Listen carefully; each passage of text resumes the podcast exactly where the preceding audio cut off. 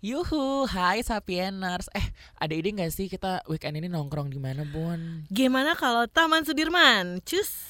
Elah, lo mah pasti tinggalnya kalau nggak di Bekasi, Bojonggede, pasti Citayam kan? Tahu aja lu. Kan kemarin gue ikutan Citayam Fashion Week gitu, Bun, di Sudirman. Tapi gue heran deh orang-orang nih kok kenapa sih pada julid sampai pada bilang tuh citra elitnya Sudirman dianggap terkoyak lah ada yang ngeluh taman berceceran sampah bekas nongkrong anak-anak pinggiran Jakarta lah sampai ngejek fisik remaja yang nongkrong di sono. Lah emangnya kawasan Sudirman cuman boleh diakses orang kaya beste? Diskriminasi amat deh sama warga pinggiran Jakarta. Ya namanya juga netizen bun. Kalau nggak julid tuh rasanya kayak ada yang kurang gitu ya tapi gue tuh agak wondering deh kenapa kok nyasarnya tuh bisa sampai ke Taman Sudirman ya? Bela-belain menempuh puluhan kilometer gitu ya demi nongkrong. Jauh banget loh itu mainnya.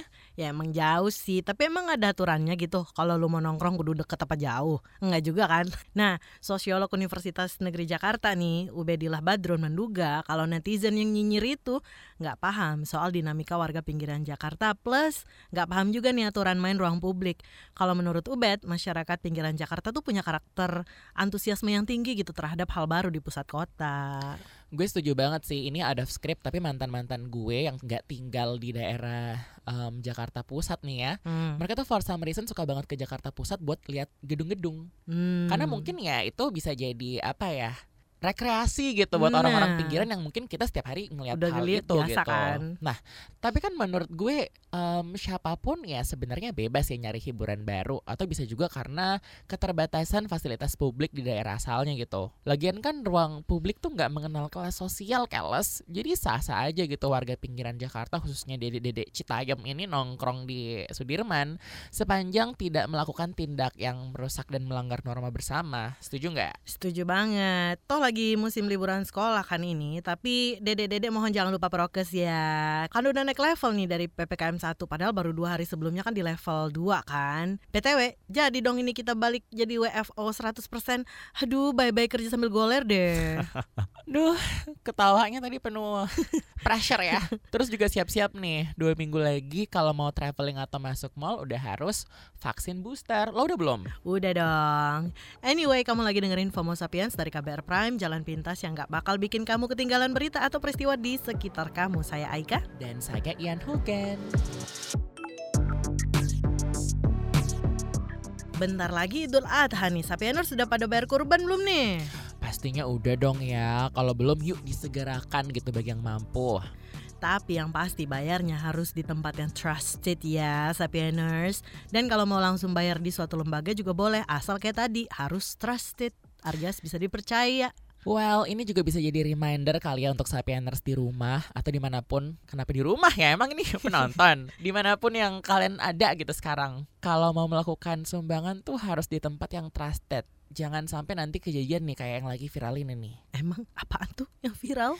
Aduh itu loh Bun. Salah satu lembaga filantropi terbesar di Indonesia yaitu ACT Aksi Cepat Tilep eh Aksi Cepat Tanggap hmm. yang diduga melakukan penyimpangan dana donasi publik. Oh. Dugaan ini muncul karena pendiri sekaligus pemimpin ACT Ahyudin yang mengundurkan diri pada Januari lalu itu muncul dalam berita investigasi di majalah Tempo edisi Sabtu 2 Juli 2022 berjudul Kantong Bocor Dana Umat. Aduh, aduh, aduh, kok bisa bocor kayak hujan deh? Apa dia nggak pakai yang bersayap? gue baru ngeh lagi.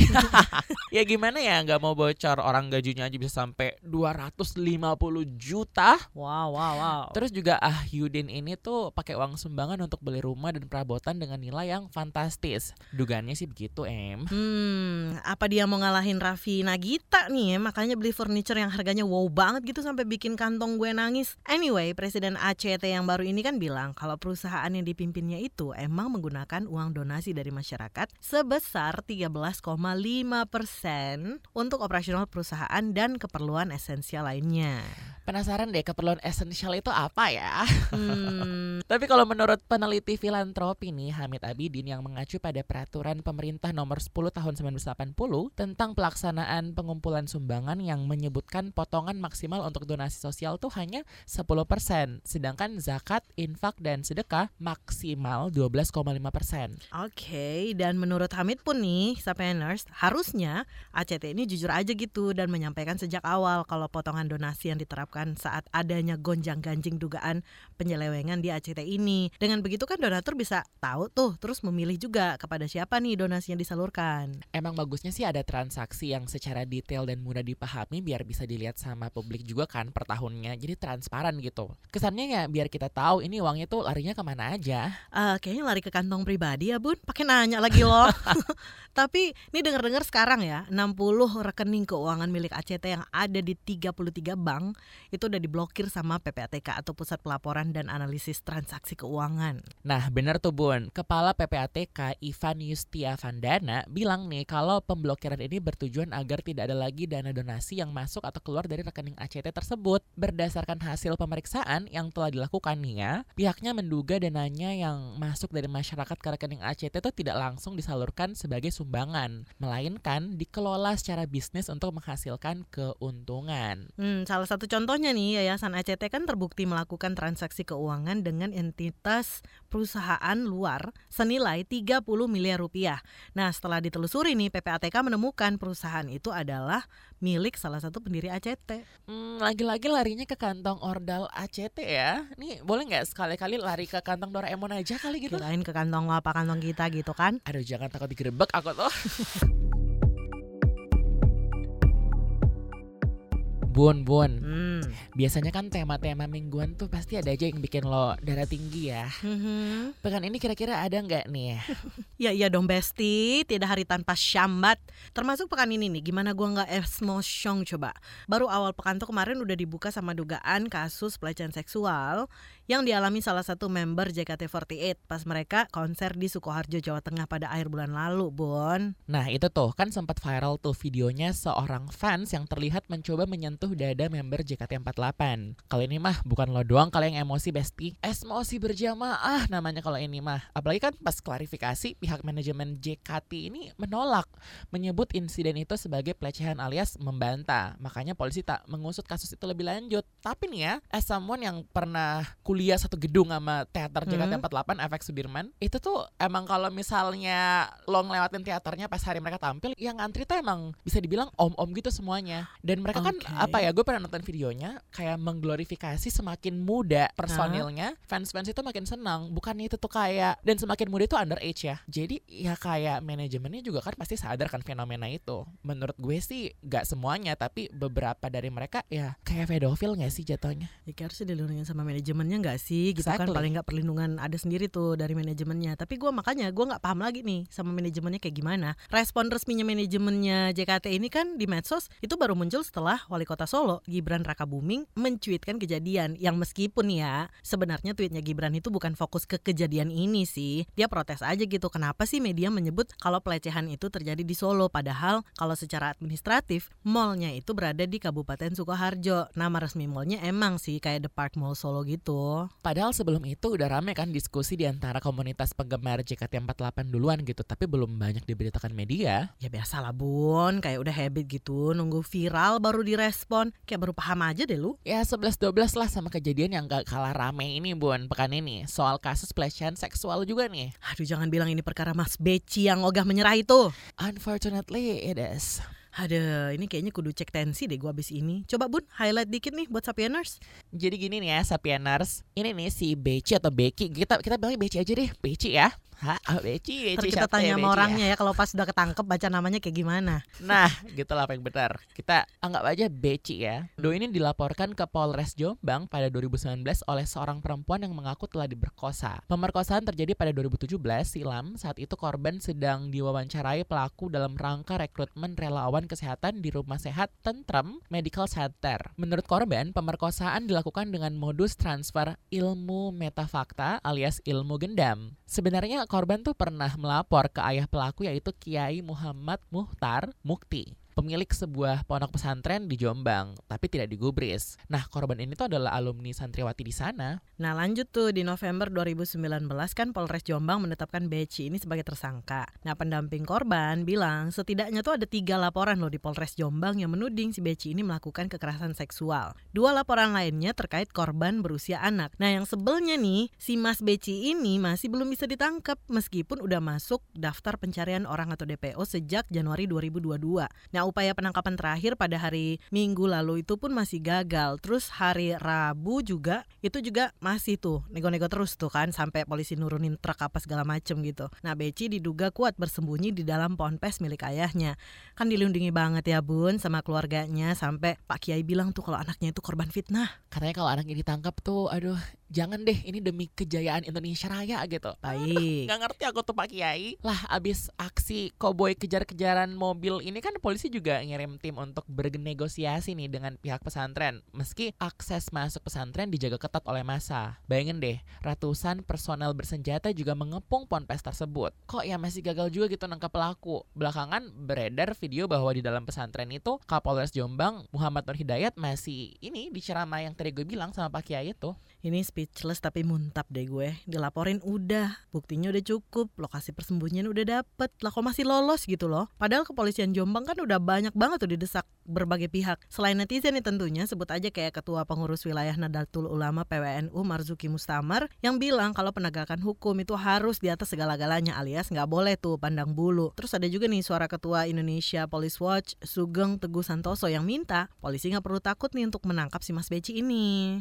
Ya, siapa dulu dong Bun sosok Mas Beci ini? Di Jombang sana, sosoknya bisa dibilang termasuk dalam golongan elit. Ayahnya tuh seorang tokoh sepuh yang dihormati masyarakat. Selain jadi pengasuh ponpes milik ayahnya, Beci ini adalah pemilik perusahaan rokok herbal ternama di sana, Sehat Tentram. Tapi ya mau apa pun background lo harusnya ya nggak kebal hukum gak sih Sapieners? Harusnya, apalagi pelaku kan sempet tuh ngajuin pra peradilan dua kali dan dua-duanya ditolak sama hakim. Hakim menilai kalau proses polisi menetapkan Beci sebagai tersangka ini udah tepat dan sah menurut hukum. Tuh, kurang apa lagi coba? Ini yang udah terang benderang aja secara hukum, pelaku belum berhasil diringkus. Apa kabar kasus-kasus serupa lainnya coba? Well, deketan sama rame bahasan kasus di Jombang itu, ini juga ada kejadian serupa nih di Depok. Mirip-mirip lah ya. Terjadi kasus pelecehan seksual terhadap belasan santriwati di Ponpes Istana Yatim Riyadul Jannah. Sejauh ini polisi menetapkan tiga ustadz dan seorang santri sebagai tersangka kasus tersebut. Astaga ini gue berasa di Javu gak sih sama kasusnya Heri Wirawan yang di Ponpes Bandung itu? Gak paham lagi sih gue, kejadian kayak gini tuh terus saja berulang.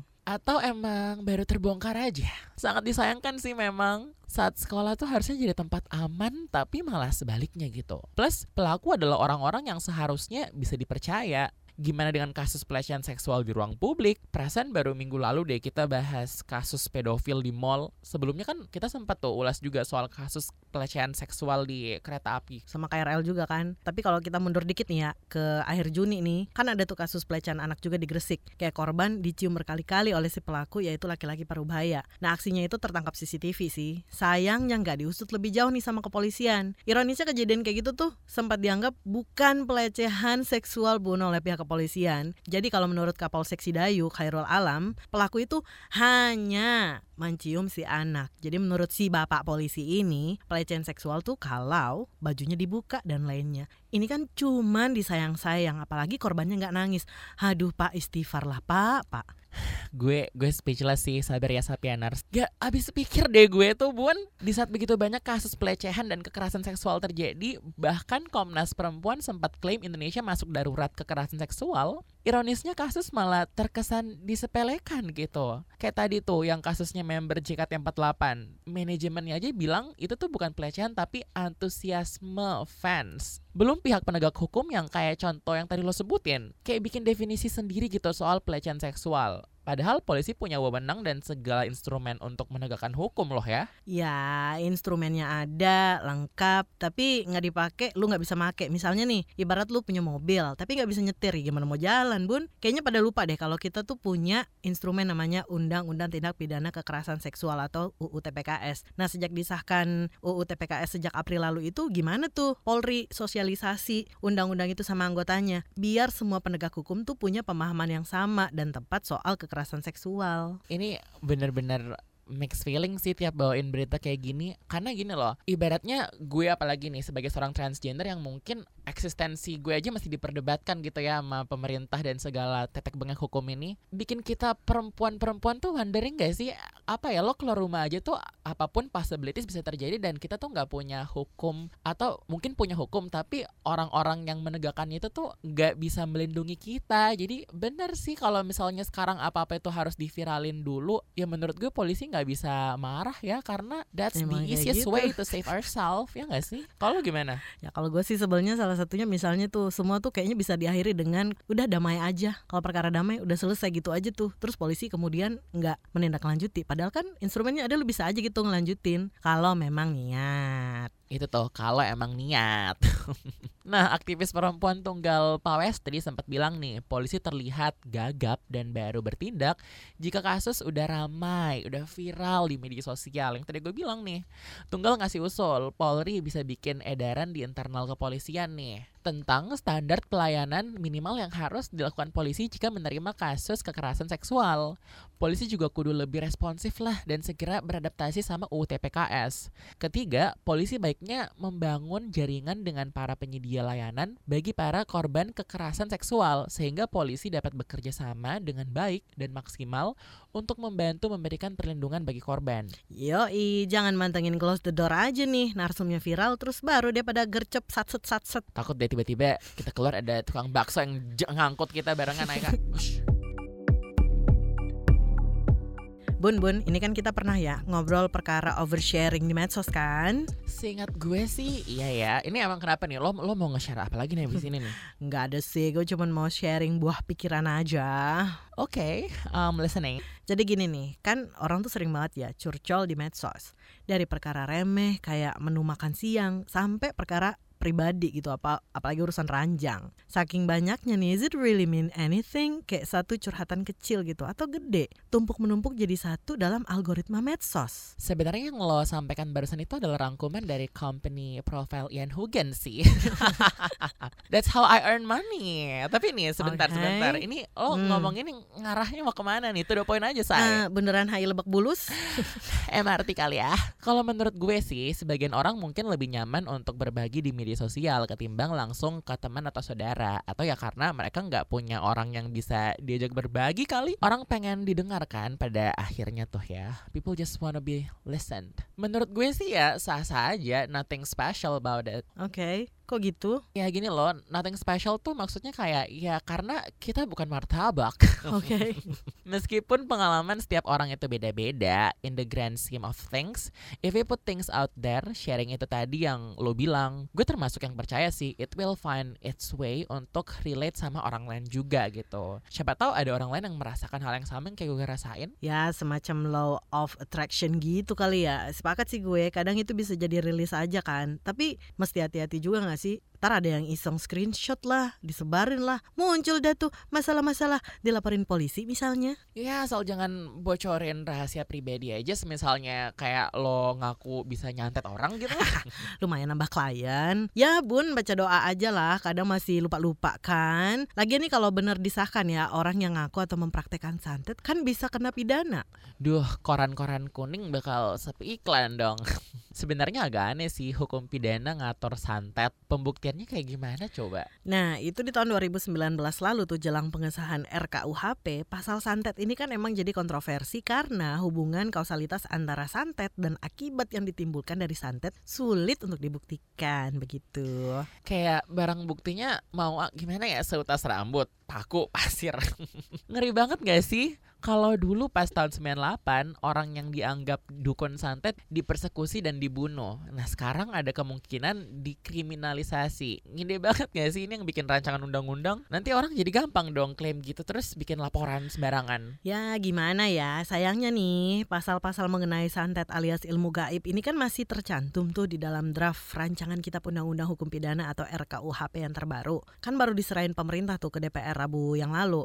Santet masih diatur nih di pasal 252 draft RKUHP ada dua ayat tentang santet menyantet ini. Nah ancaman pidana dari tindak pidana ini berkurang tuh kalau sebelumnya maksimal tiga tahun terus jadi satu setengah tahun. Iya tetap aja sih nggak make sense gitu loh kalau sampai diatur. Aduh ini pemerintah emang sering nggak make sense gak sih kalau bikin aturan? Giliran yang harusnya make sense nggak dikerja-kerjain gimana sih? Hmm.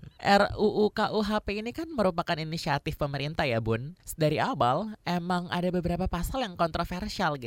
Selain santet ini, pasal penghinaan presiden dan wakil presiden juga masih ada. Tertuang dalam pasal 218 hingga 220 draft RKUHP. Nah kalau yang gue baca nih itu hukumannya kan pidana penjara paling lama tiga setengah tahunan atau pidana denda paling banyak kategori 4 biar nantinya bisa dibedain nih antara kritik dan penghinaan. Wakil Menteri Hukum dan HAM Edward Omar Hiarich menegaskan kalau pemerintah menambahkan penjelasan soal kritik untuk membedakan dengan penghinaan. Kayak gimana tuh bun dibedainin dalam RKUHP? Nah kalau katanya Pak Edi Hiarich nih, penjelasan soal kritik dijelasin dalam pasal penghinaan itu. Dia ambil dari KBBI atau Kamus Besar Bahasa Indonesia. Supaya nggak ada lagi tuh multitafsir. Sehingga orang tuh kan bisa membedakan, oh yang ini kritik, yang ini menghina gitu. Tapi ini nggak bakal langsung diketok palu gitu kan, Bet? Iya, masih bakal dibahas sih kabarnya, tapi secara internal atau tertutup untuk kemudian dibahas terbuka. Nah, pembahasan internal ini kan akan meliputi 14 isu krusial yang jadi sorotan masyarakat kayak misalnya pidana mati, terus penodaan agama, alat kontrasepsi, aborsi, harkat martabat presiden, dan tindak pidana kesusilaan atau tubuh. Nah, ini termasuk perzinahan, kohabitasi alias kumpul kebo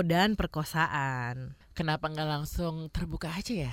Jadi, rapat internal secara tertutup ini kan akan menyepakati apakah RKUHP ini akan dibawa ke tingkat 2 atau tidak untuk pengesahannya. Juga untuk menentukan nih apakah akan dibuka pembahasan kembali gitu. Nah, ada beberapa kritik nih soal itu, Bun. Semisal nih, Ketua Yayasan Lembaga Bantuan Hukum Indonesia, Muhammad Isnur, bilang perubahan rumusan substansi RKUHP harus dilakukan secara terbuka. Doi itu menilai DPR terkesan alergi ya tanda kutip terhadap proses pembahasan dan fokus fokus pada penyelesaian. Ini kudu lebih banyak yang bersuara sih bun, jangan sampai kecolongan lagi ya nggak sih?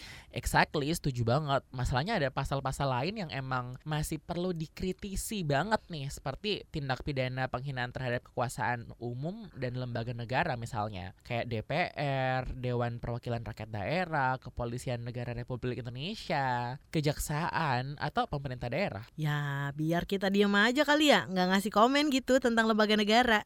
Terus nih bun, ada juga tuh pasal yang ngatur soal orang yang tidak punya tempat tinggal dan pekerjaan atau gelandangan. Tapi itu bukannya emang udah ada ya di UUD pasal 34. Fakir miskin dan anak-anak terlantar dipelihara oleh negara. Dan selanjutnya dalam pasal 27 ayat 2 menyatakan bahwa tiap-tiap warga negara berhak atas pekerjaan dan penghidupan yang layak bagi kemanusiaan. Iya kan? Ya ada sih, tapi mungkin lupa kali Bun pas ngedraft RUU malah ada ancaman dendanya itu loh buat gelandangan satu juta lo bayangin. Apa gue salah mengartikan isi pasal itu? Gimana ceritanya orang udah gelandangan dimintain satu juta lagi? Ah kocak. Belum lagi perkara pasal persinan atau kumpul kebo. Kalau tinggal bareng itu ancamannya pidana penjara paling lama enam bulan. Sementara sanksi penjara satu tahun bagi orang yang bersinah Aduh lebih lama zina ya bun ya. Sama-sama pidana penjara Mending tinggal bareng dong kalau gitu. Lebih pendek hukumannya. Gak gitu juga kali cintaku sayangku kan bless you. Emang gue putih polos ya anaknya. Jim Gak pakai baju bun maksudnya. Nanti dibilang pornografi loh kita. Anyway soal pasal zina dan hidup bareng itu tadi Ini pemerintah jadi masuk banget gak sih karena private orang? Segala urusan di balik pintu kamar kan Kayak pengen diurusin banget gitu mereka. Ya sejak kapan sih pemerintah kita ngasih jarak yang sehat dengan warganya bun cinta yang controlling aja nih gue nggak bisa maklumin ini apalagi pemerintah kan nah kalau kata pakar hukum merasa malah Aritonang nih beliau itu khawatir revisi kitab undang-undang hukum pidana ini akan melahirkan otoritarianisme Menurut Doi, bentuk kepatuhan buta pada otoritas itu bisa timbul karena ada sejumlah pasal yang mengekang masyarakat untuk menyampaikan kritik atau berpendapat. Katanya demokrasi. Hmm, ya niatnya kan bagus ya sebenarnya ya kekinian abis gitu. Revisi KUHP ini kan tujuannya menghilangkan watak kolonial dari aturan yang udah ada sejak kapan tahu itu sejak zamannya Hindia Belanda. Istilahnya tuh dekolonialisasi gitu. Tapi aturan-aturan yang ditulis lewat pasal-pasal tadi, semisal penghinaan terhadap presiden dan lembaga negara, itu kan malah justru bersifat otoritarian. Exactly. Masa selain niatan doang, masa nggak ada sih bagus-bagusnya nih RKUHP? Ya biar imbang nih ya di draft yang baru itu, aborsi atau pengguguran kandungan akibat pemerkosaan tidak dipidana. Syaratnya batas usia kandungan 12 minggu. Nah, dokter, bidan, para medis atau apoteker yang melakukan aborsi karena indikasi kedaruratan terhadap korban pemerkosaan juga tidak dipidana. Tapi nih, hukuman pidana bagi pelaku aborsi itu lebih tinggi dari draft tahun 2019. Itu ada di dalam pasal 468 ayat 1. There's a lot to unpack ya perkara RKUHP ini. Mau melengos aja kok ya rasanya nggak mungkin gitu ya. Ini politik banget sih tapi emang kayak gimana ya masa sih kita kudu menyensor diri abis-abisan untuk posting di medsos gitu misalnya. Ya ruang gerak kita jadi semakin terbatas gak sih bun? Ini kayak cerita lo yang love hate itu kan bun? Bentar-bentar yang mana ya bun? Emang gue sempat cerita ya kalau eh buka nih buka nih